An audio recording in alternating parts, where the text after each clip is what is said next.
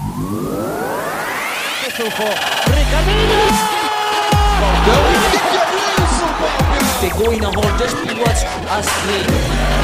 Ball, emotionalen Zweikampf.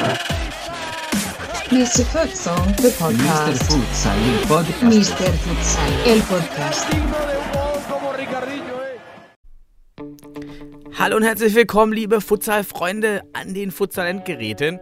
Super, dass ihr heute wieder dabei seid. Hier ist euer Futsal-Economist Daniel Weimar und euer Futsal-Philosoph Sebastian Rauch. Moin, Sebastian. Ja, moin, Daniel, und moin allen zusammen. Wir sind spät dran, aber wir kommen. Das ist es. Krankheit, Erkältung, Kinder, alles wirft einen hier immer wieder. Das Leben, Daniel, das zurück. Leben. Ach ja. Ach, das ist dieses Leben. Okay, ja, verstehe ich. Das nennt man Leben. Genau. Ja, aber wir sind da. Wir leben und wir wollen heute über Futsal sprechen. Genau. Ja, ist einiges passiert. Auch einiges Enttäuschendes, muss ich sagen, in verschiedenen Dimensionen. Ja. Wobei, Daniel, Enttäuschung, ich muss mal als Philosoph jetzt auch hier mal kurz sagen, Enttäuschung wäre ja, dass wir vorher getäuscht worden wären und jetzt wurden wir enttäuscht. Aber ich würde mal sagen, das, was sich ergeben hat, war vielleicht sogar zu erwarten, sodass wir keine Enttäuschung im Sinne einer Überraschung hatten, sondern eine Enttäuschung im Sinne einer Erwartung. Das ist ja das Schlimme. Wenn du eine Enttäuschung erwarten kannst, das ist, egal, erzähl mir genau. Mehr. Eigentlich war man erfreut, dass die eigene Schätzung sehr gut war und eher traurig, dass es wirklich so eintreten musste. Sagen wir es so. Genau. Und damit die Zuhörer vielleicht nicht lange im Rätsel, im Dunkeln stehen, nehme ich mal den ersten Umstand auf, der letzte Woche passiert ist. Etwas hinter den Kulissen. Die normalen Futsalspieler haben davon vielleicht nichts mitbekommen, aber im Bereich der Bundesliga und interessierter Trainer und für Weiterentwicklung interessierten Futsal-Enthusiasten ist nicht entgangen, dass der DFB den sowieso sehr raren Futsal-B-Lizenz-Lehrgang für die Trainerausbildung, den einzigen, den es in Deutschland gibt, der auch nur einmal im Jahr stattfindet, abgesagt hat. Mit der Begründung, dass zu wenig Interessenten am Lehrgang teilnehmen wollten. Oh Wunder. Oh Wunder. Richtig. Oh Gott, ey. Ja, sorry. Haben wir das vorher gesehen? Ja, wir haben ja schon drüber, ich wette, irgendwo hier im Podcast drüber gesprochen, dass wir da jetzt dass wir das nicht als gutes Konzept sehen, beziehungsweise kein Konzept sehen in der Hinsicht. Und leider hat sich das bestätigt, denn wir sprachen ja schon mal darüber, dass im ersten Lehrgang kam ja auch ein Feedback, dass diese Termine beispielsweise, die Präsenztermine innerhalb der Woche, also hier immer von Samstag bis Dienstag, so dass Montag und Dienstag vor allem für Berufstätige sehr schwierig sein könnte, ja, in Sachen Teilnahme. Und das ist sicherlich einer der Punkte. Der zweite Punkt, der einen da natürlich ziemlich blöd aufstößt, ist, dass auch Futsal-Trainer eine Fußball-Lizenz als Voraussetzung mitbringen müssen. Da können wir inhaltlich drüber diskutieren. Also diese zwei Punkte sind wahrscheinlich eminent als Ursache zu bezeichnen dafür, dass wir zu wenig Teilnehmer für den zweiten Durchgang haben. Hat der DFB anscheinend nicht angepasst oder meines Wissens nach hat er es nicht, weil ich konnte auch nicht teilnehmen, eben aus dem Grund, dass es die terminliche Situation war. Ich wurde nämlich auch eigentlich vom Verband dafür vorgesehen, dass dieses Zertifikat jetzt abzuschließen, wenn man so will. Aber ich habe auch ganz klar gesagt, also Montag, Dienstag, sorry, ich arbeite an der Hochschule, ich habe da Betrieb, was soll ich machen? Werde ich nicht für freigegeben. So, fertig. Genau, der Umstand, aber erzähl du doch mal deine Meinung und sonst was dazu. Ja, vielleicht auch über unsere Prediction, über unsere Schätzung, warum wir vorhergesagt haben, dass dieser Kurs schlecht organisiert ist oder nicht auf die Community abgestimmt ist. Die Trainer, die deutschen Trainer, die sind alle ehrenamtlich, die noch jetzt da draußen sind. Die irgendwie in dem Kreis immer schon waren, also schon in der Bundesliga aktiv waren als Trainer, die hat man mit dem ersten Lehrgang ja abgefrühstückt. Die sind ja alle jetzt, haben ja das Zertifikat. Waren auch nicht viele, aber die haben jetzt das Zertifikat. Philipp Ropas zum Beispiel, von Jan Regensburg als Beispiel, der war schon in dem Dunstkreis, der war auch noch Student, ne? Und hatte auch mehr Zeit. Und aber so die ersten, die man holen konnte, die hat man schon mit dem Erstlehrgang letztes Jahr abgeholt. Und zusätzlich war letztes Jahr auch viele Verbandssportlehrer dabei, die ja so Zertifikate gerne für die Wand sammeln, die dann auch gar nicht im Futsal auftauchen. Also wenn wir mal durchzählen, wie viele mit dem UEFA-B-Lizenz überhaupt... Daniel, ich mag die Metapher für die Wand sammeln. Finde ich gut.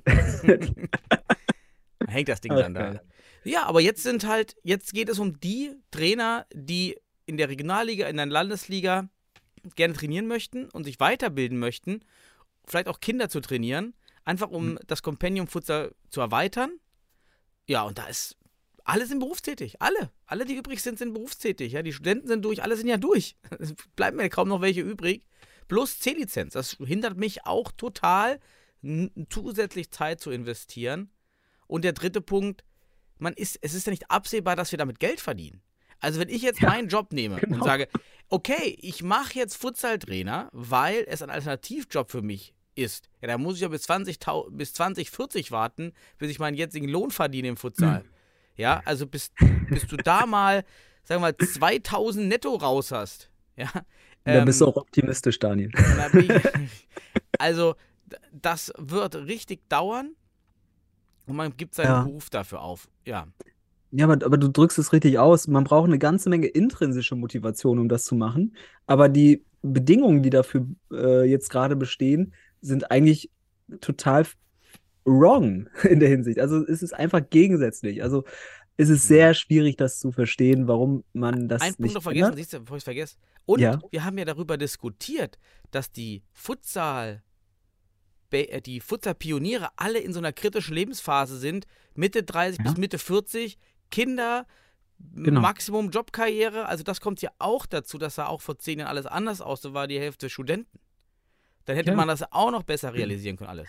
Daniel, auch noch ein ganz wichtiger Punkt, der hier mit rein muss. Also erstmal, es gibt keinen Anreiz für einen einfachen Fußballtrainer, der das mit seiner Voraussetzung macht, weil er es fürs Fußball jetzt erstmal nicht wirklich braucht. Dann der nächste Punkt, was man sich mal vor Augen führen muss, wie viele Futsal-Trainer haben wir überhaupt in Deutschland? Wir können das ja ableiten von unserer Futsal-Landkarte und die Anzahl der Teams. Sagen wir mal, Pi mal Daumen 100 Teams haben wir so aktuell. Sinkende Tendenz, da schauert es uns ja auch schon. Es gibt bestimmt mal hier und da eine Mannschaft, wo das auch ohne wirklichen Trainer stattfindet, aber nehmen wir einfach mal 100 Futsal-Trainer in Deutschland. Dann hast du ja schon mit dem ersten Durchlauf 20 davon abgedeckt und der Rest hat zu 80-90% keine Fußballvoraussetzung, erfüllt die Voraussetzung nicht, und den anderen Punkt hast du jetzt gerade sehr stark ausgeführt, die machen das ehrenamtlich, sind hauptberuflich tätig in anderen Bereichen. Also beides sind massive Schikanen, beides für diese kleine Zielgruppe, die du hast. Es ist nicht zielgruppenorientiert und deswegen konzeptlos. Ganz einfach. Keine Zielgruppenorientierung heißt konzeptlos. Und da brauchst das stört mich einfach und das ärgert mich auch in der Hinsicht, das muss man hier auch mal im Podcast mal wieder rausbringen, dass es einen ärgert, dass man so konzept- und kopflos konzipiert, so, oder konzipieren kann man es ja nicht nennen, das wäre ja schon Widerspruch in sich. Naja, aber es ist einfach so, dass du hier mit der kleinen Zielgruppe überhaupt nicht, sag mal, bedürfnisorientiert oder einfach empathisch in gewissem Grad einfach hineinversetzen, unter welchen Bedingungen würden die das schaffen, und das aus meiner Sicht ist das ein fatales Zeichen. Ich glaube, ich zitiere mal hier Christian Wölfelschneider, der das ja schon so genannt hat. Ich hoffe, ich darf ihn zitieren, denn so hat das ja auch rückgemeldet. Es ist ein fatales Zeichen für den deutschen Futsal, dass man das nicht hinkriegt oder dass man diesen zweiten Piloten jetzt absagen muss, weil man an der Zielgruppe vorbei denkt. Und das ist eben ein... Ach Gottchen, also aus meiner Sicht, Daniel, wenn man so weitermacht, kriegt man diesen Kurs alle 5 Jahre vielleicht mal voll. Und ja, aber wenn ich dich frage jetzt, was könnte das für Auswirkungen haben auf den deutschen Futsal? Warum ist das so fatal? Hast du da irgendwie eine Idee? Weil ich hätte da sicherlich noch eine. Was meinst du? Warum ist das schlecht, wenn es diese Futsal-Trainerkurse oder wenn es die nicht gibt, wenn die nicht stattfinden? Der erste Punkt ist, dass die Gehälter für die Trainer, die mit B-Lizenz da jetzt draußen rumspringen und gerade Legionärstrainer weiter steigen werden. Denn wenn jetzt weitere Trainer wieder aussteigen aus dem Futsal oder in andere Ligen wechseln, dann brauchst du eine Quelle für Trainer, die versiegt. Damit wird jeder Trainer teurer oder die jetzt schon aktiv sind, können auch die Forderungen erhöhen. Es wird also teurer für die Vereine oder auch fast unmöglich, dann deutsche Trainer zu holen. Es bleibt also bei so einem Legionärs. Also wir fördern diesen deutschen Futsal überhaupt nicht, weil auch noch die Legionäre, also die Trainer Legionäre sind. Ja, und in der Breite entsteht auch kein weiterer Wissenstransfer und niemand wird im Futsal gehalten. Weil wenn du mal einmal so eine Lizenz machst, egal wie, und du hast das als Investment, irgendwie Zeitinvestment, dann überlegst du dir schon, ob du wirklich nochmal in den Fußball wechselst oder jetzt mit dieser Lizenz, die du hier im Futsal hast, weitermachst. Ja.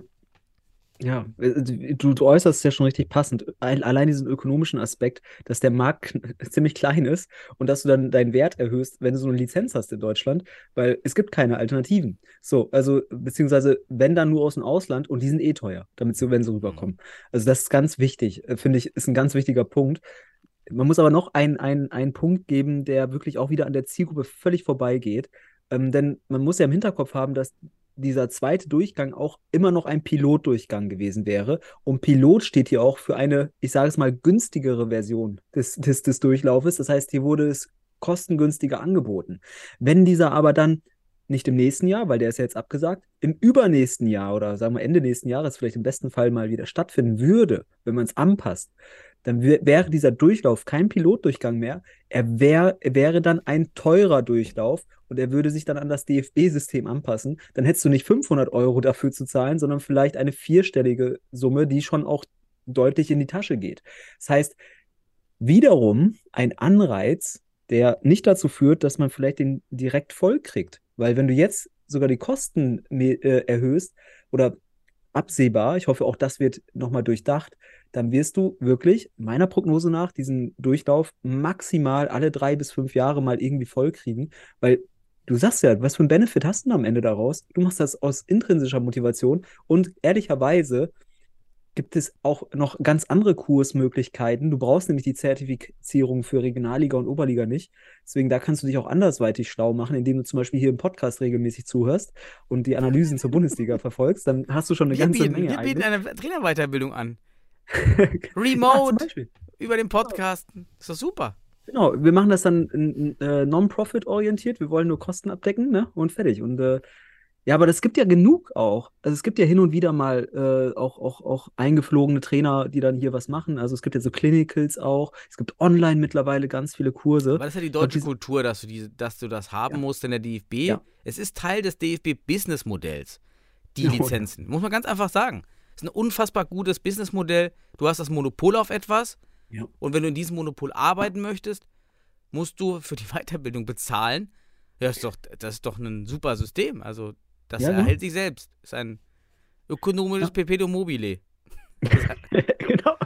Also, das darf man nicht vergessen. Das ist ja nicht, dass man hier die Kosten deckt für die Lehrgänge. Nee. Da geht's nicht um Non-Profit. Da geht's darum, wirklich ein Geschäftsmodell ist das. Du weißt genau, was du da anbietest. Problem ist halt, dass dieses Geschäftsmodell, auch der DFB muss das jetzt gerade auch realisieren, das geht ja nicht auf. Wenn du so schon beim zweiten Durchgang keine Nachfrage mehr generieren kannst oder ne, das Angebot nicht angenommen wird, dann hast du irgendwas falsch gemacht. Und das haben wir jetzt ja gerade schon hier und da intensiver angeschaut. Was wir natürlich auch immer mitgeben hier oder versuchen im Podcast, sind Lösungen. Ja. Was könnte man also hiermit an die Hand geben? Fällt einem natürlich ein, die ersten Sachen, die wir besprochen haben, ja, mach Remote. Und der andere Teil, das habe ich jetzt auch über andere Verbände auch schon mitbekommen, dass das so läuft, den Praktikerteil machst du einfach in deiner Halle zu Hause mit deinem Team, nimmst das auf Video auf und schickst das zu den entsprechenden Referenten, die das bewerten. Das heißt, du hast den Praktikerteil genauso, du hast den Theorieteil exakt gleich, nur dass du eben nicht zeitlich so unflexibel gebunden bist, sondern dir alles schön flexibel hinlegen kannst. Das wäre doch schon mal super stark. Klar, Lizenz weg, Fußball-Lizenz macht keinen Sinn, genauso wie im Schiedsrichterwesen. Auch dort Fußball-Schiedsrichter vorher zu machen, muss auch weg. Und ja, das kann man machen. Oder der DFB kann natürlich auch sagen, hey, wir lassen alles, aber dann führen wir den Kurs auch mit einem Teilnehmer durch. Also dann ist es ist völlig unabhängig, wie viele sich melden. Dieser Kurs wird durchgeführt. Weil andersrum ist es jetzt für mich, finde ich, auch von der Futsalordnung extrem kritisch zu sagen, Wir setzen das voraus, dass ihr das habt, aber hey, wir haben dieses Jahr gar nichts angeboten. Einer wird dabei gewesen sein, der es machen wollte, mit Sicherheit. Ja, genau. Genau. Ja, aber ein Punkt, also zu diesen Videoaufzeichnungen, da muss ich sagen, gibt es in der Pädagogik, vor allem in der Digitalisierung, sicherlich auch geteilte Meinung zu, weil man da natürlich auch nicht alles mitbekommen kann. Ne? Das ist wirklich schwierig. Und du brauchst Voraussetzungen, Medienkompetenz. Jemand muss da sein, der es auch wirklich für eine Prüfungsbewertung auch entsprechend für die Wahrnehmung der Prüfer auch schlussendlich vollumfänglich abdeckt. Ne? Also es könnte schon schwierig werden. Ich würde auch nochmal ganz andere Vorschläge reinbringen. Erster Punkt, inhaltlich, auch rein sportwissenschaftlich, wenn man da sich mal mit den unterschiedlichen Inhalten von Futsal und Fußball auseinandersetzt. Erster Punkt ist, diese Fußballvoraussetzung abzuschaffen. Denn, und das finde ich auch ganz bedeutsam nochmal zu zeigen auch, die Futsal-B-Lizenz ist die unterste Lizenz, die du haben kannst im Futsal, im deutschen Futsal. Es gibt darunter noch keine. Das heißt also, es ist schon irrsinnig, sportwissenschaftlich gesehen, überhaupt eine Vorstufe einzubauen für die unterste Lizenz, ja. Vor allem dann auch eine gar nicht adäquat inhaltliche, eine Fußballlizenz, weil ich habe ja auch mal ein, zwei Fußballlizenzen gemacht, die haben inhaltlich, und auch heute die aktuellen, haben inhaltlich 0,0 mit dem zu tun, was du im Futsal-Kontext lernst, also was in dieser B-Lizenz stattfindet. Und daher ist das auch wieder aus meiner Sicht wieder entweder ein Geschäftsmodell, dass man erstmal die eine aneigt, die aber nichts bringt. Also du hast wiederum die Zielgruppe verfehlt, weil die haben doch gar kein Interesse am Fußball. Die wollen das doch gar nicht. So, also ist das eine Hürde, eine hochschwellige Hürde, die gar nicht genommen werden will. Deswegen ist einem die B-Lizenz, wenn man es nicht muss, wenn man nicht Bundesliga-Trainer ist, erstmal scheißegal. So, das ist der Punkt. Fußballvoraussetzung weg. Das ist ein ganz wichtiger inhaltlicher Punkt. Und was ich dann nochmal fatal sehe, warum ich den Begriff fatal auch ganz wichtig finde, stell dir doch mal vor, du bist Bundesliga-Team und dein Trainer springt ab oder was auch immer, oder kann auch sein, dass du sportlichen Misserfolg hast. Ja, und dann, was machst du? Du tauschst ja nicht die ganze Mannschaft aus, sondern im normalen Geschäft wird dann vielleicht auch mal ein neuer Trainer thematisiert. Aber dann ist der Markt ja so klein, dass ganz ehrlich, wir können die B-Lizenzinhaber aus Deutschland an 2 Händen abzählen, glaube ich. Also Deutsche. Das ist ja auch fatal für die Bundesligisten. Eigentlich aus meiner Sicht müssten sich auch die Bundesligisten für die Trainerqualifizierung einsetzen, damit sie einerseits, wie du schon am Anfang direkt gesagt hast, ökonomisch sich nicht übernehmen müssen für einen Trainer, ja, und einfach auch eine Entwicklung fortführen können mit, auch wenn du mal einen neuen Trainer brauchst und jemanden, der dann wirklich auch diese Lizenz hat und vielleicht sogar ein deutscher Trainer am Ende des Tages, wobei ich das gar nicht so als allerwichtig finde. Der Markt muss einfach größer werden, damit du als Bundesligist dich nicht dumm und dämlich bezahlst und gleichzeitig flexibel. Du brauchst ja Optionen überhaupt, sonst kannst du ja gar nicht dich entwickeln. Ja, und in dem Punkt, der ist ja super spannend, den habe ich gar nicht betrachtet. Wenn es mit dem Trainer einfach nicht funktioniert, weil die Mannschaft einfach nicht harmoniert mit dem Trainer. Du hast gar keine Option. Genau. Ja, du musst im schlimmsten Fall gehen die Spieler. Also du riskierst dann wieder, dass sich Teams auflösen, weil sie einfach keine Traineralternativen haben. Das gilt ja auch für die Regionalligen. Also ist ja ähnlich. Also auch da gibt es, so könntest du ja mal den DFB fragen, ja, gib mir mal die Liste von B-Lizenzinhabern, dann stehen da vielleicht im besten Fall 60 drauf und dann kannst du dir mal einen rausziehen.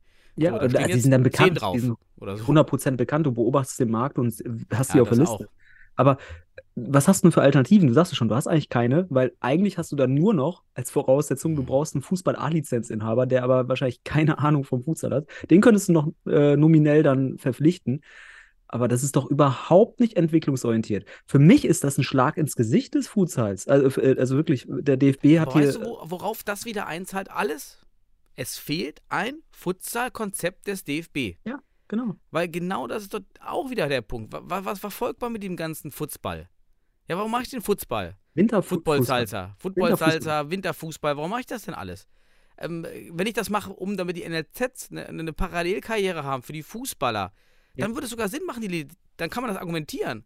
Ja, also wenn das mein Konzept ist, dass die Fußball und Futsal parallel ausbilden und dass es dann in die Richtung geht, dann macht es sogar Sinn, diese Fußballlizenz. Aber dann muss alles andere auch anders eingebettet werden. Alles. Da muss alles anders eingebettet werden. Dann kommt der Futsalzwang für die NLZs und dann macht das Sinn. Dann hast du aber auch, und dann kommt der nächste Punkt, dann hast du damit Geld. Dann verdienst du damit Geld. Ey, dann mache ich auch die C-Lizenz. Also wenn ich dann weiß, hey, ich krieg da meine 2-3 netto. Ja, dann mache ich das. Super. Aber dann ist ein anderes ein ganz anderes Setting, eine ganz andere Umwelt dann. Und da fehlt das Konzept wieder hinten und vorne. Aber wir haben ja gerade schon Lösungen wieder auf den Tisch gebracht. Also theoretisch muss man das, ich denke mir doch, dass die das auch haben im Kopf, dass sie sich solche Gedanken machen. Woran liegt es dann? Sind das strukturelle Mächte, die da sind, wo du nicht gegen ankommst?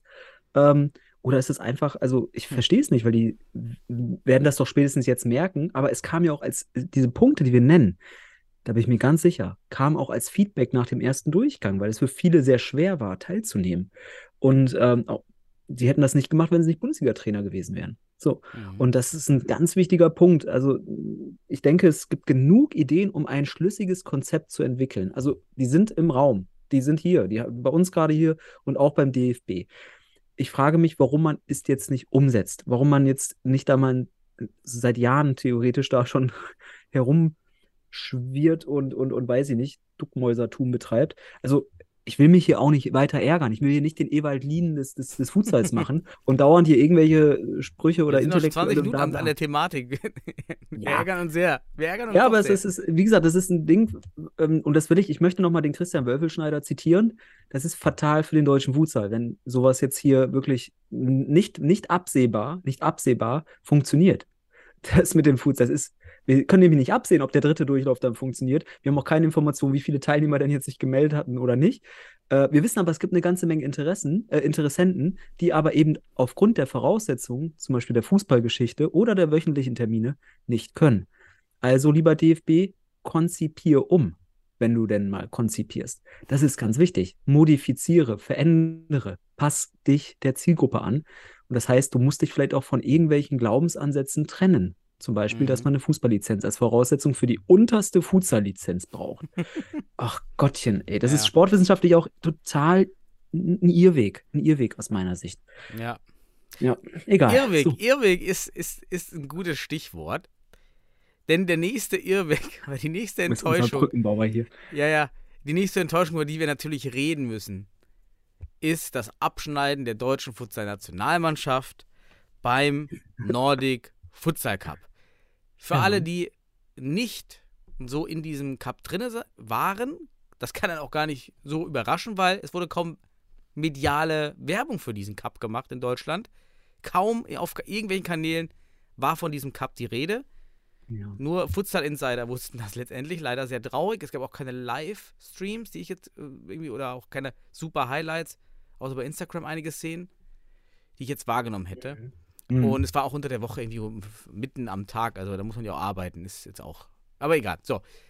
Problematisch, Finnland war gar nicht dabei. Finnland hat sich zu einem anderen Tournament anreizen lassen. Was war das, dieser International Cup, ne? Ich glaube, da müssen wir vorher klären, also der Nordic Cup ist ja eigentlich ein Wettbewerb, auch, ich glaube, UEFA gestützt, aber ein Wettbewerb der skandinavischen Nationen. Also da Teilnehmer sind im Ursprung Dänemark, Schweden, Norwegen, Finnland und, wenn einer nicht kann, meistens ist es dann sogar Grönland, die da sogar schon daran teilgenommen haben. Das habe ich mal recherchiert. Und Finnland ist mit Abstand die stärkste skandinavische Nation, das können wir, glaube ich, so sagen, gehören ja mittlerweile auch zur Top 10 mindestens in Europa. Und die sind Rekordträger des Titels Nordic Cup, haben aber anscheinend, aus welchen Gründen auch immer, sich nicht dafür gemeldet, haben nämlich bei einem anderen internationalen Turnier mitgemacht, gegen, ich glaube, Vietnam und Iran hat man gespielt. Ist auch eher die Kragenweite, die man braucht, um sich zu entwickeln anscheinend. Und jetzt fehlte halt Finnland und man hat anscheinend Deutschland als nächsten skandinavischen, wenn man so will, also Flensburg ist ja schon auch recht skandinavisch, hat man sich wohl Deutschland dann mal angefragt und man hat natürlich als Deutschland gesagt, ja, das ist super, das sind Gegner, gegen die wir uns auch messen können. Und ich muss auch ehrlich sagen, ich hätte mir mehr erwartet als den letzten Platz. So, das ist einfach geworden von vielen. Das erstmal so als Vorgeschichte, warum Finnland nicht dabei war und warum Deutschland überhaupt bei einem skandinavischen Turnier teilgenommen hat. So. Ja, es begann ja auch dann verheißungsvoll mit einem Sieg gegen Dänemark. Ja. Der aber schon nicht ähnlich der Ergebnisse des letzten Spiels gegen Dänemark war, vor einigen Jahren. Und das war auch das letzte, der letzte helle Stern bei diesem Turnier für uns. Es gab noch ein Unentschieden. Und dann 2 Niederlagen. Ich habe diese Abschlusstabelle, die hast du ja gesehen. Ich habe die jetzt weil nichts darüber. Daniel, ich habe ja das intensiv verfolgt. Also das erste Spiel wurde nicht gestreamt, beziehungsweise gab es da Probleme gegen Dänemark. Aber die Highlights habe ich mir natürlich angeschaut. Man hat, ich glaube, wenn ich mich jetzt recht erinnere... Doch, es gab Streams, klar. Ich habe die doch waren doch online. Man konnte das immer auf BTV. Danach die waren ja immer online. Nur es war halt mitten am Tag. Das war's, genau. Ich konnte nicht schauen. Ja, ich habe das nebenbei, ich habe 3 Bildschirme. Ja, auf einem läuft dann Futsal. Stream gab es da, also alles gut. Ich höre mir dann ein Referat von Studenten ab und auf den anderen schaue ich Futsal. Was ich jetzt sagen wollte, ist, das erste Spiel gegen Dänemark hat man 6-4 gewonnen, glaube ich. So war es, genau. Und Dänemark ist ja auch so eine Mannschaft gewesen, da hat man gedacht, okay, wow, da haben wir in der Vergangenheit ja auch immer knappe Dinger gehabt. Und man hat hier jetzt 6-4 gewonnen, das war verheißungsvoll, der Start. Und im zweiten Spiel gegen Norwegen, da habe ich gedacht, so an Norwegen, Dänemark sind ja auch eigentlich auf Augenhöhe. Könnte man auch mit einem Erfolg erwarten oder ja doch hoffen allemal. Ja, und dann hat man da mit Achung, also was heißt mit Achung Krach, aber man hat ein 2-2 rausgeholt, glaube ich. Und für mich wieder ein schlechtes Anzeichen, man hat halt nur über den Flying Goalie das Unentschieden erreicht. So muss man es einfach rein faktisch mal sagen. Und das ist dann für mich auch immer zu reflektieren, warum man im 4-4 gegen Norwegen halt noch nicht klarkommt. Gut, das erstmal dazu. Also Remis gegen Norwegen im zweiten Spiel. Und dann hat man sich aber die Chance erhalten, das tatsächlich bei 4 Mannschaften auch den Turniersieg einzufahren. Denn dafür hätte dann im letzten Spiel, glaube ich, Norwegen gegen Dänemark verlieren müssen und man hätte dann gegen Schweden gewinnen müssen. Und da hat man ja schon mal gewonnen in der Vergangenheit. Ne? Da dachte ich mir so, okay, also relative Entwicklung jetzt, dann würde ich sagen, Schweden ist schlagbar. Ja, aber man hat dann gegen die Schweden, man muss auch sagen, das muss ich auch mal vorab sagen, bevor ich hier irgendwie einen Hammer raushole, weil das will ich gar nicht. Muss aber sagen, dass die Chancenverwertung von Spiel zu Spiel schlechter wurde. Also ich glaube, dann gegen Schweden hat man es ganz deutlich gesehen. Ist jetzt nicht so, dass man keine Chancen hatte, aber man hat das Spiel 2-4 verloren. Ja, gut. Und dann hat man da schlussendlich in dieser Tabelle nicht den ersten oder zweiten Platz belegt, sodass man jetzt hier interessanterweise, um auf Spiele zu kommen, hat man sich bei diesem Nordic Cup dazu entschlossen, man macht dann nochmal ein Finale und ein Spiel um Platz 3, und zwar Erster gegen Zweiter spielt das Finale. Das war dann natürlich Schweden und Norwegen. Und Deutschland hat dann nochmal gegen Dänemark gespielt. Und ja, das letzte Spiel gegen Dänemark, das ging dann ein wenig in die Hose, würde ich mal sagen. Denn man hat erst 6-4 gewonnen gegen Dänemark gehabt und jetzt hatte man in Sandefjord, war das, in Norwegen dann, 1-4 verloren. Vor allem in der zweiten Halbzeit musste man sich da wirklich den Dänen unterlegen geben, muss man einfach so sagen. Und da habe ich dann gedacht, okay, also da war die Luft war nach dem ersten Spiel schon relativ raus. Woran liegt das, dachte ich mir. Aber was mich stört, ist am Ende des Tages einfach auch einerseits, das natürlich macht man da Marketing-Sprech, Niederlage im Spiel um Platz 3, aber es ist halt der 4. von 4 Plätzen in einem Turnier, wo wir jetzt gesagt hätten, also 1. oder 2. wäre schon eine schöne Entwicklung gewesen. Und es ist in der Hinsicht, das, was du am Anfang sagtest, vielleicht eine Enttäuschung tatsächlich, weil wir uns doch mehr erhofft haben in der relativen Entwicklung zu anderen Nationen bisher. Und das ist so mein Eindruck zu dem Turnier gewesen. Ich will gar nicht auf einzelne Spieler eingehen oder sonst was. Hätte ich jetzt, könnte man noch enorm, aber will ich gar nicht, weil, einen Punkt müssen wir sagen. Irgendwann müssen die Ergebnisse für sich selbst sprechen. Ja, wenn wir tun sie ja mit. Das ist ja das wieder Ding. Das Thema Nationaltrainer auf den Plan werfen, jetzt mal wieder müssen, jetzt, wir sagen ja schon seit 3 Spielen, wir müssen das Thema Nationaltrainer endlich angehen in Deutschland. Gut, aber wie wir auch besetzen, es hat ja weiter keine B-Lizenz.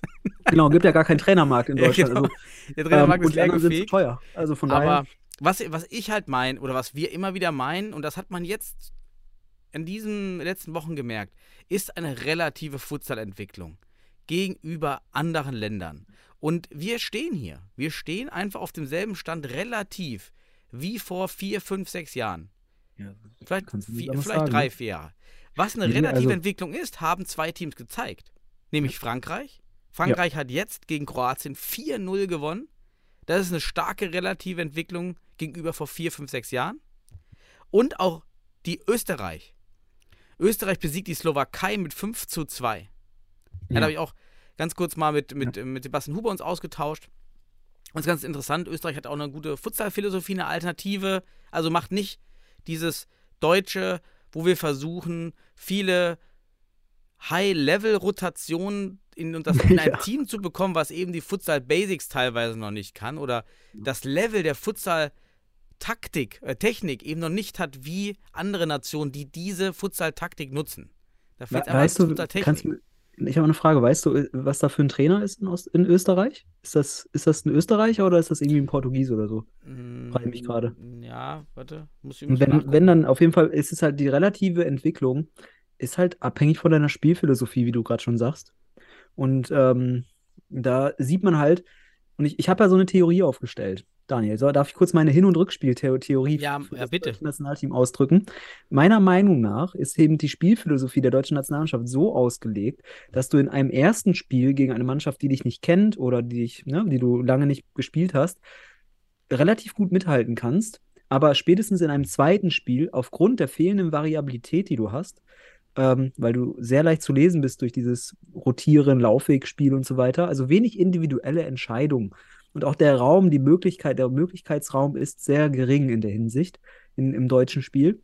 Und auch in der Defensive macht man bisher immer noch einfach mitlaufen. Also auch das ist bei jemandem, der einen Trainer hat, ein Gegner mit einem guten Trainer und Spieler, die das gut adaptieren, die vielleicht auf deiner Augenhöhe sind, national spezifisch. Aber alleine das Analysevermögen wird dann dazu führen, dass Deutschland im Rückspiel den Kürzeren zieht. Weil man einfach die Fehler der Deutschen sehr offensichtlich sieht und gleichzeitig über Individual- und kleinere gruppentaktische Mittel, aber auch grundsätzlich vom Matchplan her, dann viel besser adaptieren kann, weil es einfach so wenig Variabilität im Spiel gibt. So, und dann kommt dann hier und da mal ein individueller Fehler noch dazu von einem deutschen Spieler, was ja immer mal passiert, aber dann werden die halt sehr schnell ausgenutzt. Und man merkt auch, wie man das provozieren kann.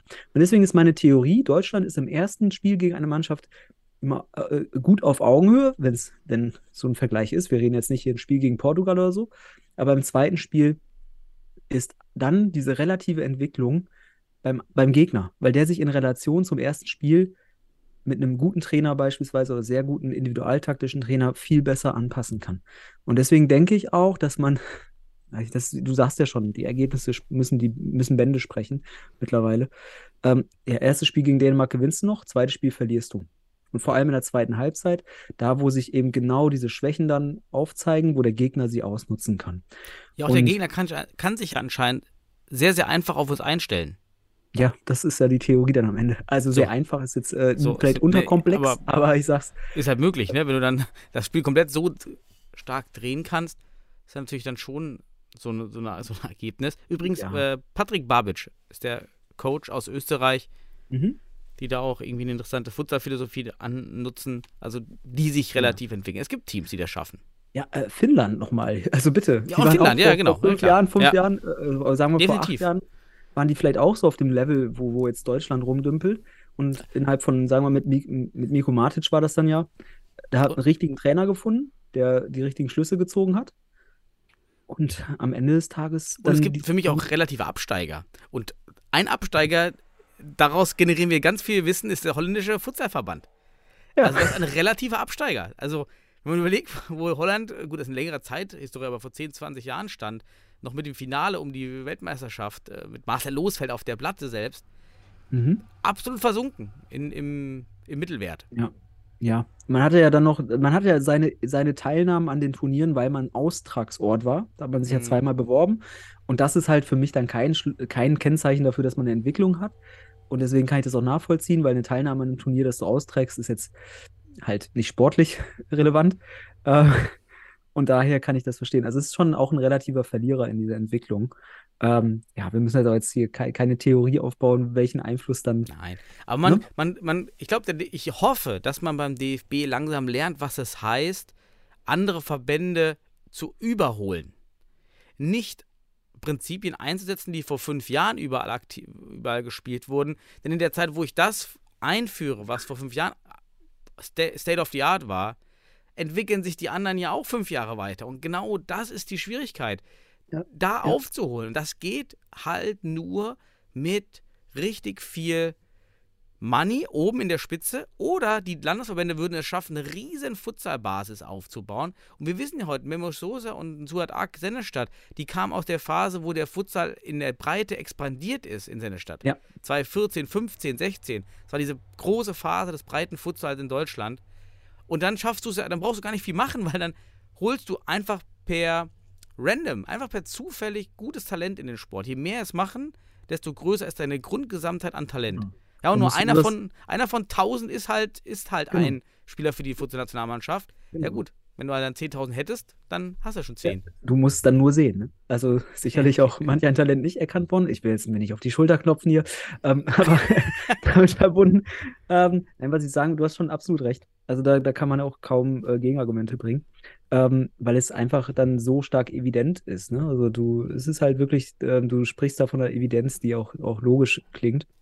Ja, ich bin gespannt, wie das da weitergeht. Die fehlenden Futsal-Trainerlizenzen werden sicher nicht dazu beitragen, dass man hier eine Trainerfrage stellt oder eine Philosophiefrage. Genau, ist echt gut. Ja. Ja. Und einerseits ist das ja auch die Philosophie, die in diesen Trainerlizenz-Lehrgängen weitervermittelt wird, die wir in Deutschland spielen. Es geht da tatsächlich um die Philosophie der deutschen Nationalmannschaft auch. Das heißt, ich sag mal nochmal einen wissenschaftlicher Hinweis, weil ich komme aus dieser Entwicklungsorientierung auch stark, aus der Pädagogik. Und was, glaube ich, du hier bemängelst, ist, dass man sich immer nur an der Vergangenheit adaptiert. Was früher erfolgreich war, das versucht man nachzuahmen oder, sagen wir mal, adaptieren, dieses Anpassen. Und hier fehlt das Akkumulieren, also eigene Dinge, die man draufsetzt, summiert, ne, draufsetzt und eigene, das ist das Einzigartige daran, oder was Kreatives, was deine Kultur, deine Philosophie ausmacht, was dich unberechenbar für den Gegner macht, sodass er dich nicht nach 2 Spielen so lesen kann, dass er alles erwartet, was du machst. Und das meine ich, dieses Adaptieren ist eine Grundlage, aber man muss irgendwann ins Akkumulieren kommen, ins Draufsetzen, was Neues hinzufügen, eine eigene Handschrift einfach reinkriegen, die für den anderen nicht lesbar ist. Und das sind halt diejenigen, ich glaube, da ist Finnland ganz groß, da ist Frankreich ganz groß, die haben eigene Aspekte mit reingebracht, sodass eine Top-Nation wie Kroatien gegen Frankreich auf einmal 4-0 verliert, weil sie es nicht mehr lesen konnten. Ne? Und die sind gut, muss man einfach sagen. Also Frankreich und Kroatien. Kroatien wird uns wahrscheinlich auch noch ordentlich Packungen geben. Wir haben ja bald die Möglichkeit zu zeigen, dass wir uns auch relativ weiterentwickeln, vielleicht doch. Weil wir auch gegen die Slowakei spielen, wie Österreich. Schöner Messer. Denn wir spielen ja gegen die Slowakei in Deutschland, in Dresden, in dieser schönen, modernen Digitalhalle. Und da kommt der dritte Enttäuscher mit rein. Da kostet die Karte, glaube ich, oberster Rang 70 € für ein Futsal-Länderspiel, von dem wir schon aus dem Castello wissen, dass die Nachfrage sehr gering ist nach Futsal. Vor allem sehr preissensitiv. Ja? Also die Preiselastizität im Futsal ist enorm. Also für jeden Euro, den du da mehr drauf für jeden Prozent Preisaufschlag verschrägst du 10%, oder? Habe ich das Gefühl. Also, das ist schon sehr, sehr preissensitiv. Ja, was soll das denn jetzt schon wieder, Sebastian? Nee, ich wollte eine Karte kaufen. Nein, ich habe mal geguckt und dann schlackerte ich mit den Ohren, weil ich sah, so VIP-Plätze, das sind diese zentralen Plätze an der Mittellinie, von unten bis oben, ne? Und dann dachte ich so, also eine normale Karte, die günstigste Karte, also auf Torhöhe, ist 8 €. Das ist ja schon mal, da finde ich noch, das ist okay. Ja. Ne? 8 €, okay. Und die, ich sag mal, dann näher zur Mitte wird es teurer, dann machst du einen Sprung auf 12 €. Das ist auch in Ordnung. Das sind 150% des kleinen Preises, völlig in Ordnung. Aber dann kriegst du für Schnittchen und Cola, die du dann noch vielleicht dazu kriegst, einen Aufschlag von, jetzt, das sind ja wenn man von 12 € gehen, sind das, wenn ich mich richtig verrechne, sind das immer noch 58 € Aufschlag. Das sind, glaube ich, 83% mehr. Das sind 70 €, die du dann zahlst für ein Futsalspiel in Deutschland. Dann dachte ich so, warte mal, ist das nur eine subjektive Empfindung, dass das zu viel ist? Weil erstmal, ich finde es, du kannst als betriebswirtschaftlicher Experte, als Ökonom da sicherlich gleich nochmal ein bisschen Feedback geben, wie so ein Preis entstehen kann. Aber dann habe ich halt geguckt, wenn ich jetzt ein Handball-Länderspiel mir anschauen will, zwischen Deutschland und Schweden, also auch wirklich 2 Top-Nationen, dann zahle ich für den gleichen Platz ohne Schnittchen und ohne Cola, natürlich. Aber ich zahle 38,50 € für eine etablierte Sportart und habe da sogar mehr oder weniger wirklich auch Weltklasse-Sport. 38,50 €. Selber Platz, nur dass ich auf Cola und Schnittchen verzichte. Dafür hole ich mir eine Currywurst und eine Cola für 8 Euro und dann habe ich 45 € gezahlt. Man muss, glaube ich, sagen, das Buffet bei den Spielen ist sicherlich nicht diesen Preisaufschlag wert. Weiß ich selbst. Würde ich nie zahlen. Also nachdem ich jetzt weiß, was es dort an Schnittchen gibt, never. Also das generiert das gar nicht. Ja, klar, man muss ja sagen, wir waren ja schon häufiger im VIP-Bereich bei Länderspielen. Ne? Kennen wir ja. VIP hat ja zwei Wirkungsmechanismen. Einmal, dass du das Spiel besser siehst und eben entspannter mit einer Versorgung. Auf der anderen Seite willst du netzwerken, weil du dort oben ja eine sehr, sehr hohe Selbstselektion hast von Leuten aus dem Spitzensport oder die in dem Sport entsprechende auch Funktionsträger sind. Ja, nun gibt es halt im Futsal auch gar nicht so viele. Und warum sperrt man jetzt schon wieder Plätze für andere Zuschauer, für dieses gefühlte, wir sind hier... Ja, es hat für mich das Geschmäckle, dass wir schon wieder viel mehr sind, als der Futsal ist. Viel mehr. Mhm. Ja, also ich weiß nicht, ob Länder in unserem Verhältnis VIP-Tickets in ihren Länderspielen zeigen. Aber das habe ich ja seit Jahren, dass das nicht gut ist, dass wir die Heimspiele schon so im Umfeld aufpeppen, als wären wir schon viel, viel weiter, sonst sind auch für die Spieler ist das schwer. Viel schöner wäre es gewesen, wenn wir weiter in den Turnhallen spielen würden, bis wir mal weiter hochsteigen im Ranking und dann haben auch die Spieler immer so das Gefühl, dass man sich auch optisch weiterentwickelt. Nur so sind die Spieler schon optisch am Maximum. Also das, was das Umfeld betrifft, wird sich nie verbessern mehr. Das ist Maximum. Da wird nie mehr kommen. Außer mehr Zuschauer. Hoffentlich. Mal irgendwann. Hoffentlich. Aber gut, 8 Euro, 12 Euro, trotzdem schwer. Weil, ich meine, das ist Dresden. Ja, Borea Dresden, noch eine vierte traurige Nachricht, hat sich aus der Futsal-Regionalliga zurückgezogen. Ja, wir haben dort aktuell nur 2 Vereine mit Hohenstein als 3 im Umkreis von 200 Kilometern. Das Castello liegt in einem Bereich, wo wir im selben Einzugsbereich 50 Futsalvereine haben. Ja. Und es läuft nicht. Oder Futsal-Teams nicht fein, aber 50 vielleicht nicht. Lass es 40 sein im Niederrhein. Ja, aber was du aufzeigst, ist einfach, du hast da eine gewisse Zielgruppe, die auch so ein Spiel besuchen würde. Total, auch Hamburg. Ja, hast du eben auch viele Futsalvereine. Hier halt nicht. Und dann 12 und 8 € finde ich auch teuer dafür, dass dort kaum Futsal-Fans sind. Ich würde mir erwarten, mach doch mal die Halle kostenlos. Hauptsache, da kommen Zuschauer. Das ist doch die Chance. Irgendwelche Vereine, Fußballvereine da in diese Halle zu holen, Kinder in die Halle zu holen, dass die sich das anschauen und dadurch ein bisschen mit dem Futsal in Verbindung kommen. Dann mach doch keine keine Hürden von 12 € für eine Karte, wo du gut siehst. Ja, ist ein falsches Konzept. Ja. Also, dann nimm auch nicht die teuerste Halle. Also, das ist halt, die Halle ist einfach teuer. Ich frage mich auch, warum ist man nicht einfach nach Hohenstein gegangen? Einfach wieder nach Hohenstein. Ja. Stimmung, geil, gute Struktur, also schade eigentlich.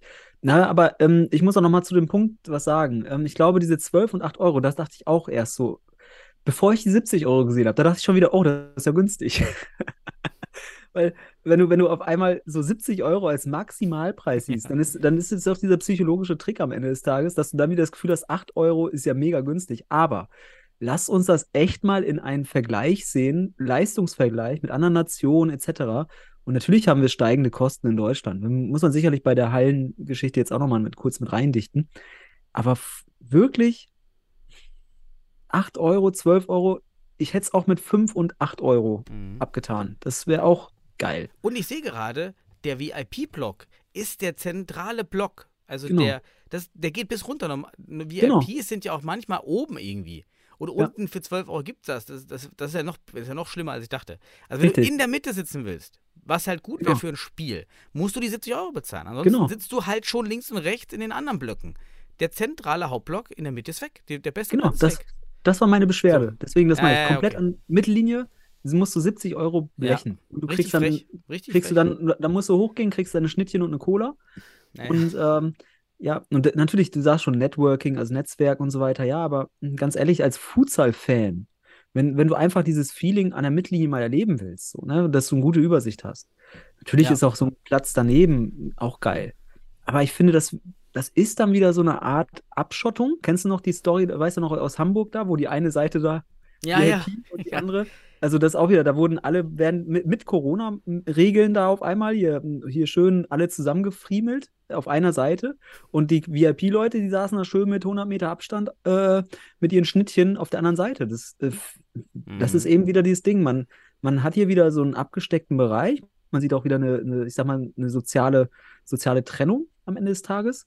Weil 70 Euro kannst du halt auch nicht einfach mal so locker machen für so ein Spiel, finde ich. Na, so, nicht jeder hat das Geld über, muss man ganz ehrlich sagen.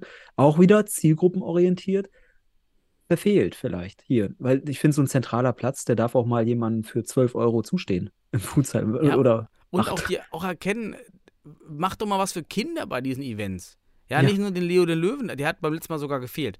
Ja, macht doch mal was für Kinder. Es sind sehr viele Kinder vor Ort, es sind sehr viele Erwachsene mit Kindern da. Das ist ja gerade die Hauptzielgruppe aktuell im Futsal, sind die Väter und Mütter mit Kindern. Das ist gerade die Hauptgruppe im Futsal. Ja, zwischen 35 und 45.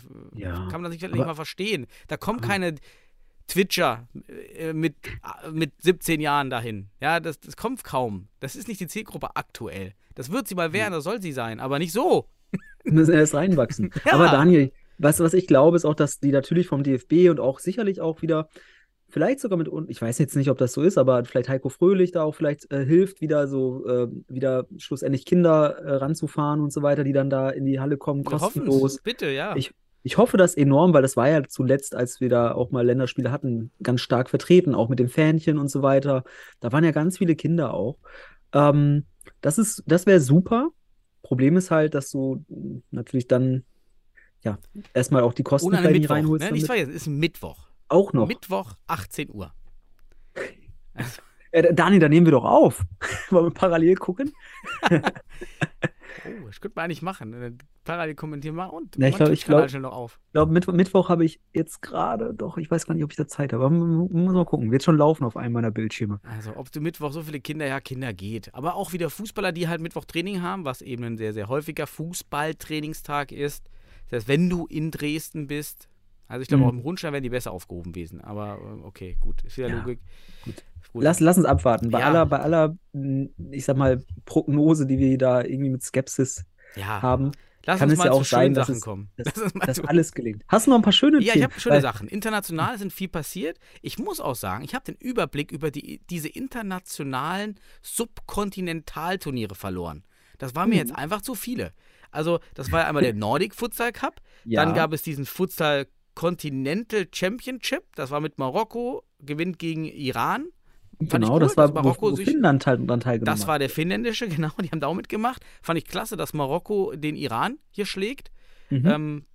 Toll, also das ist auch eine relative Weiterentwicklung für Marokko, definitiv, dass man das geschafft hat. Wir haben die Ozeanienmeisterschaft gehabt, Neuseeland gewinnt hier 6:2 gegen unsere Lieblinger von den Solomon Islands. Sind jetzt nicht mehr Könige aus Ozeanien. Australien nicht dabei, da die beim Asien-Teil starten oder Südasien-Championship. Das war also auch schön. Und dann gab es noch das Futsal Finalissima. Das gab es ja auch noch. Und da hat diesmal Portugal gegen Spanien 4:2 gewonnen. Im Finale. Also überall sind schon die Favoriten in den Finalen, muss man sagen. Also das kommt schon vor. Aber ein paar Überraschungen mit Marokko, Neuseeland. Haben wir da auf jeden Fall was Neues gehabt. Und wir könnten jetzt darüber reden, nach diesen internationalen Sachen. Ich habe noch eine News, fand ich ganz süß, heute gesehen, vom WSV Wuppertal. Die haben so T-Shirts gemacht und der WSV Wuppertal hat einen Futsal-Förderverein im Hintergrund laufen, über die verschiedene Projekte laufen lassen, was eine sehr, sehr clevere Idee ist, um auch an weitere Fördergelder zu kommen und auch einfach anders agieren zu können als der reine Wuppertal SV, das ist schon gar nicht so dumm. Und wir haben so ein T-Shirt, das fand ich nicht schlecht. Da steht mich drauf, Futsal fürs Tal, wertvoll, sauber, vital. Aber nicht. Ja, es ist ein Reim am Ende. Dieser Rhythmus, vielleicht hast du ihn auch falsch ausgesprochen, aber ja, also vital ist ja schön. Ja, Futsal fürs Tal. Also das fand ich irgendwie ganz schön, einfach schön Aktion zu sehen, was man im Futsal auch für andere Aktionen starten kann. Ja, ansonsten die Regionalligen können wir mal durchgehen, denn dort wurde Futsal gespielt letzte Woche, bevor wir jetzt wieder in die Bundesliga dieses Wochenende gehen.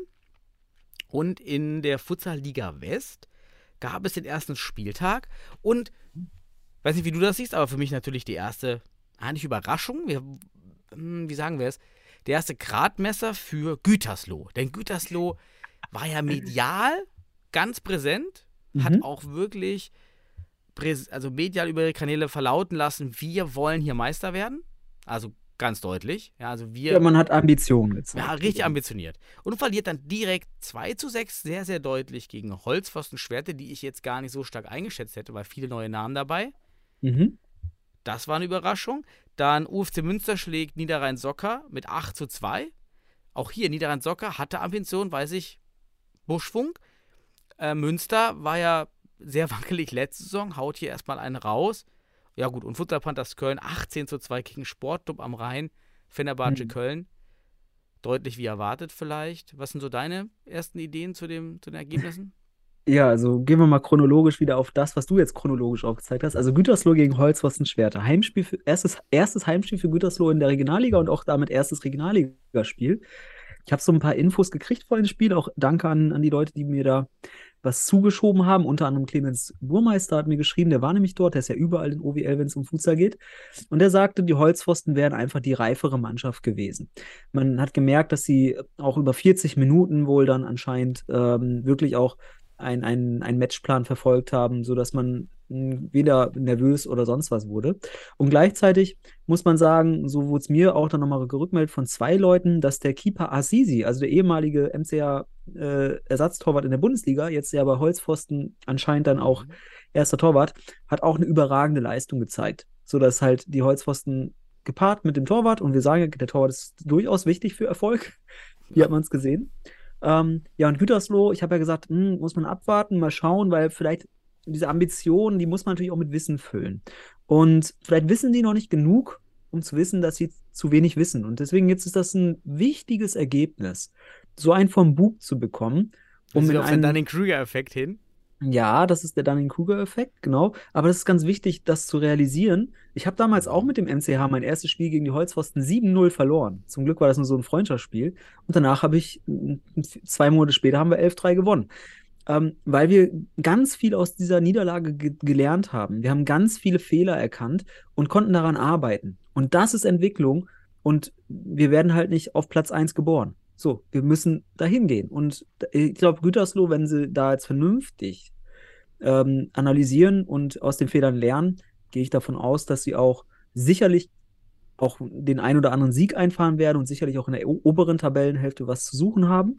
Man muss aber sagen, wenn ich aufs nächste Ergebnis schaue vom Futsal Panthers Köln, die geben halt schon wahrscheinlich richtig ordentlich Gas, also die geben sich dann auch nicht mit einem 10:0 oder sowas zufrieden, die hauen da gleich 18 Dinger rein. Also die sind sicherlich auch heiß, die wollen jetzt sicherlich auch hier wieder die Meisterschaft einfahren und den nächsten Versuch Richtung Bundesliga starten. Sodass man, ja, die Panthers sowieso von Anfang an sicherlich im Westen als einen der Top-Favoriten wieder oder als den Top-Favoriten sicherlich nennen muss. Und Münster kann ich nicht einschätzen. Du hast ja den Niederrhein-Socker, da hast du Erfahrung. Aber Münster scheint auch gut gestartet zu sein. Ja, und vielleicht wäre auch spannend, wenn diese 3 etablierten Clubs Köln, Münster und Schwerte sind ja auch irgendwie die Teams, die in der Vergangenheit neben dem MCH immer auch oben mitgesprochen haben. Vielleicht sprechen die ja dieses Jahr auch ein bisschen.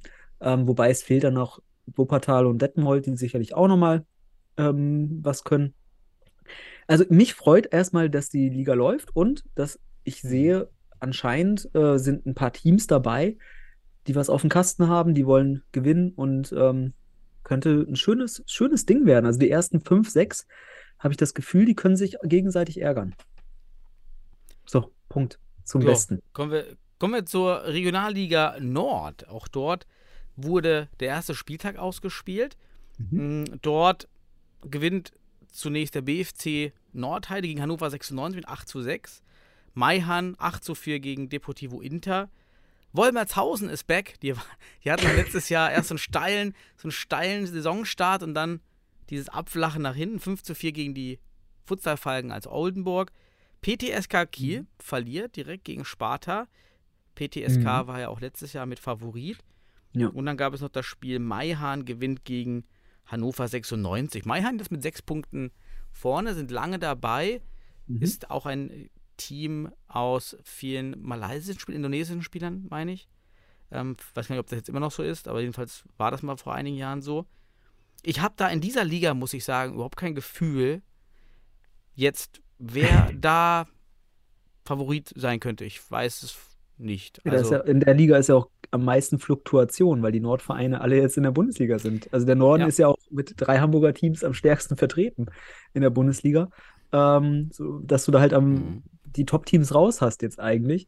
Und jetzt müssen wir auch erstmal ein paar Spieltage uns da anschauen, um in der Relation, ne, Ergebnis, hast du heute schon mal gesagt, Ergebnis ist am Ende aussagekräftig, zu gucken, wie sich in der Relation in mehreren Spielen jetzt da ein Favorit herauskristallisiert.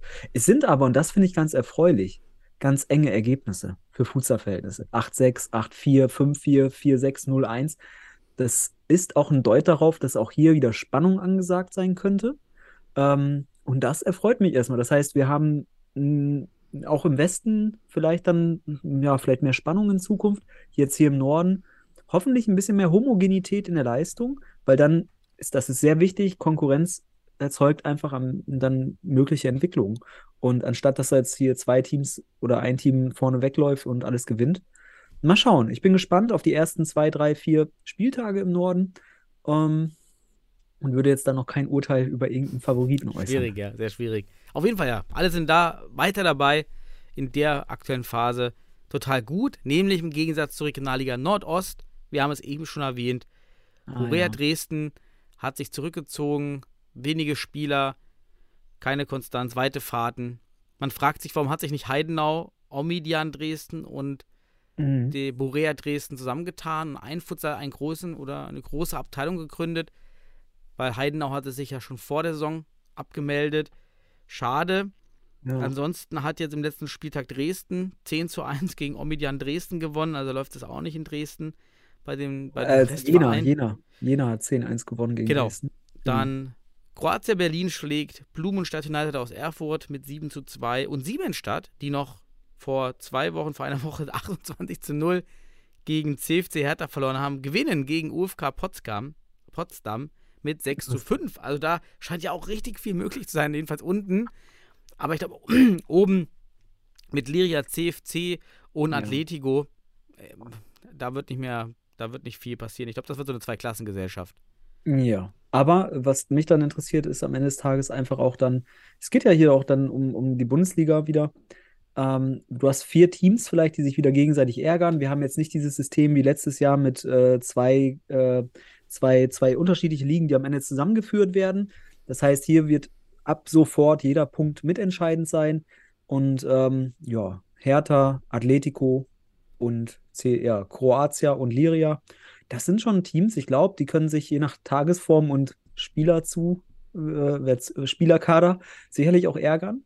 Bin mal gespannt, wer sich da durchsetzt. Auch hier noch keine Aussagekraft, aber interessant, dass man jetzt schon so, Jena hat ja auch noch letztes Jahr versucht, ein Wörtchen mitzureden. Ich habe aber das Gefühl, dass man hier nach 3 Spielen mit nur 3 Punkten wahrscheinlich weniger zu tun hat. Ne? Genau. Weißt du, was mit der Regionalliga Süd ist? Denn ich finde, die Regionalliga Süd weiterhin nicht im DFB-Net oder respektive Fußball.de. Südwest sehe ich, aber Süd finde ich nicht. Nee, selbst Südwest sind nur irgendwie zu Freundschaftsspiele online. Ah, nicht hier, wenn ich weiterklicke. Stimmt, da ist eine Liga. Futsal Club Nova, Trier, TSG Mainz und Friesenheim. Also nur 4 Teams. Ja, das hat der Christian im letzten Podcast angesprochen. Dann wäre schön gewesen, wenn man das anders organisiert hätte über Hessen irgendwie. Gut, Hauptsache die Spieler machen dort alle ihre Spieler durch und bleiben. Ja, immerhin auch Vereine der letzten Saison, dass sie jetzt hier dabei sind. Ne? Natürlich Mainz sowieso.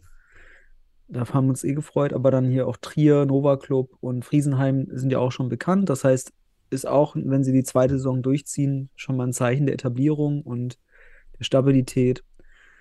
Muss man sich zufrieden geben mit 4 im Südwesten. Leider. Aber ja. Im Süden weiß ich jetzt nichts. So interessant. Ob da mal irgendwann was kommt. Kann uns da jemand aufklären? Wie sieht das im Süden aus? Wann geht's da los?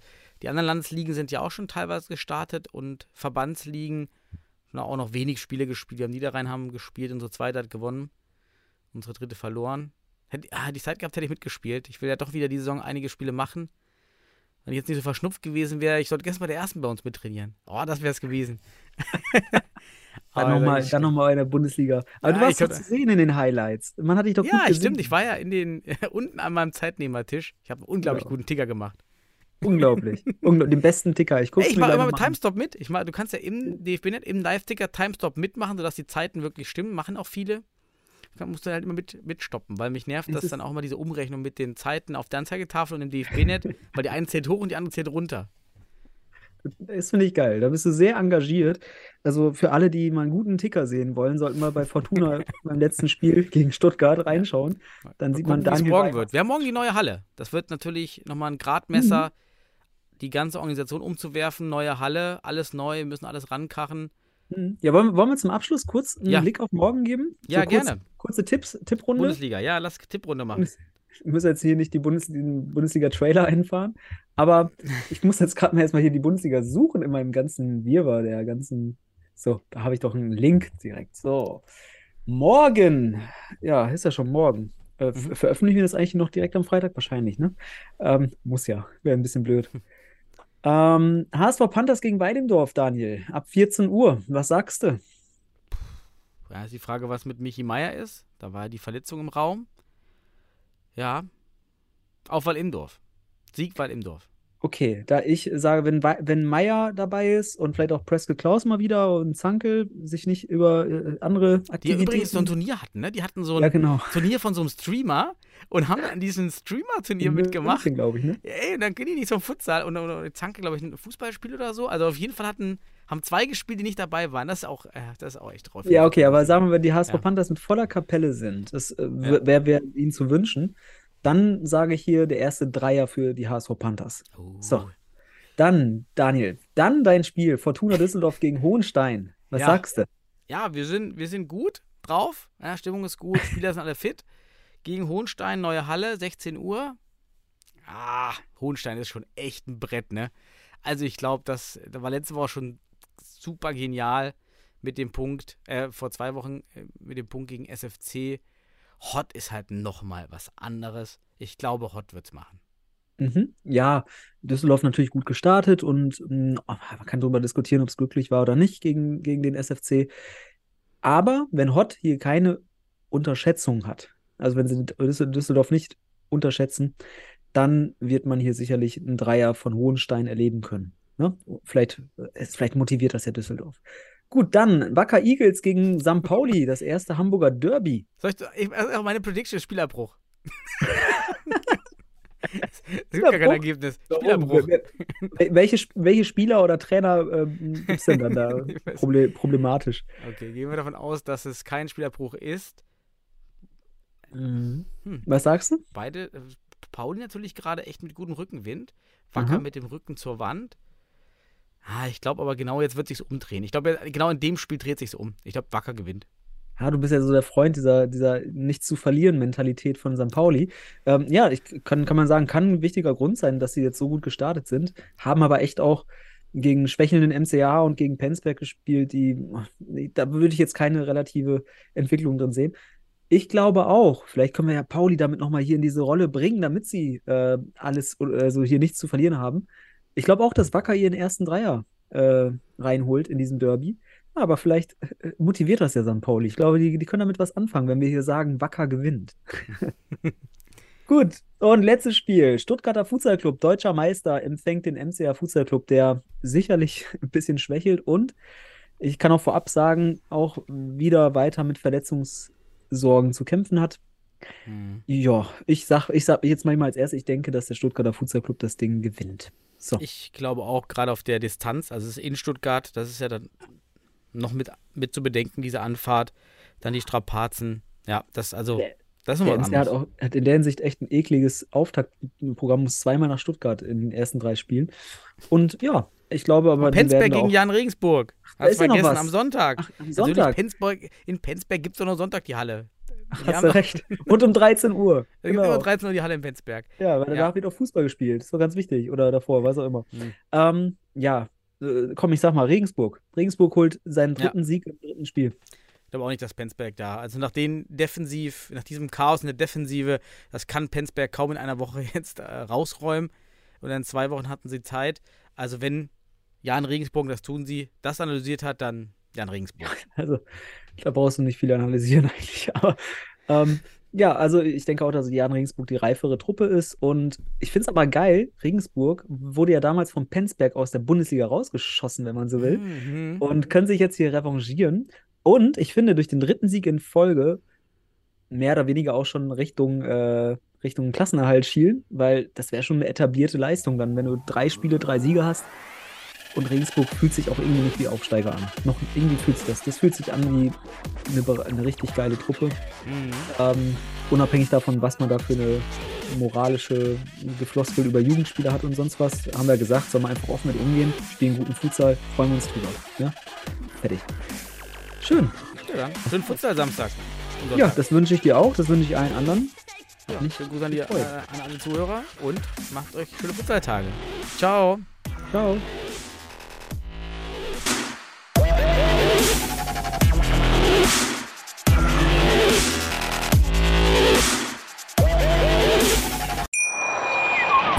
Wie baut man eine harmonische Beziehung zu seinem Hund auf? Puh, gar nicht so leicht. Und deshalb frage ich nach, wie es anderen Hundeeltern gelingt, beziehungsweise wie die daran arbeiten. Bei Iswas Dog reden wir dann drüber. Alle 14 Tage neu mit mir, Malte Asmus, und unserer Expertin für eine harmonische Mensch-Hund-Beziehung, Melanie Lippisch. Iswas Dog mit Malte Asmus. Überall, wo es Podcasts gibt.